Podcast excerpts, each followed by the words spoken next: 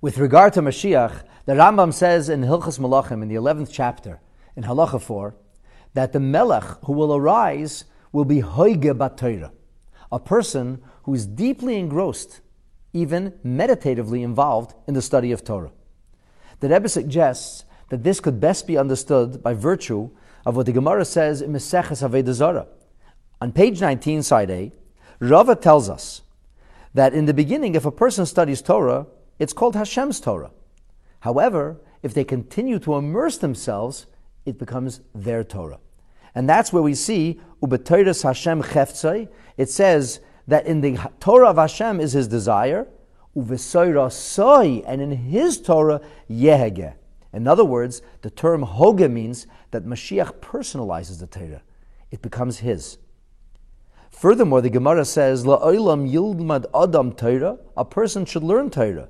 Rashi says, Yilmid, learning from a teacher.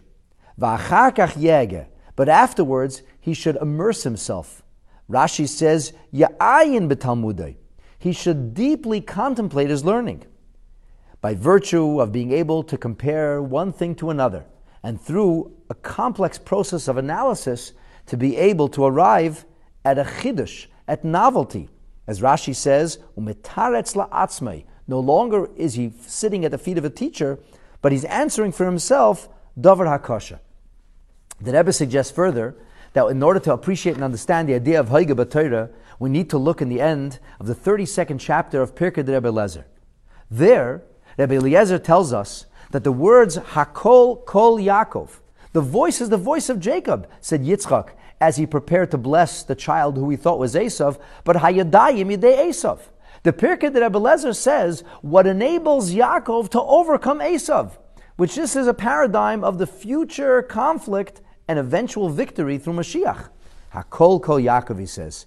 This is the Kol Yaakov Bihigoyen Torah, the voice of Yaakov as he immerses himself in the study of Torah.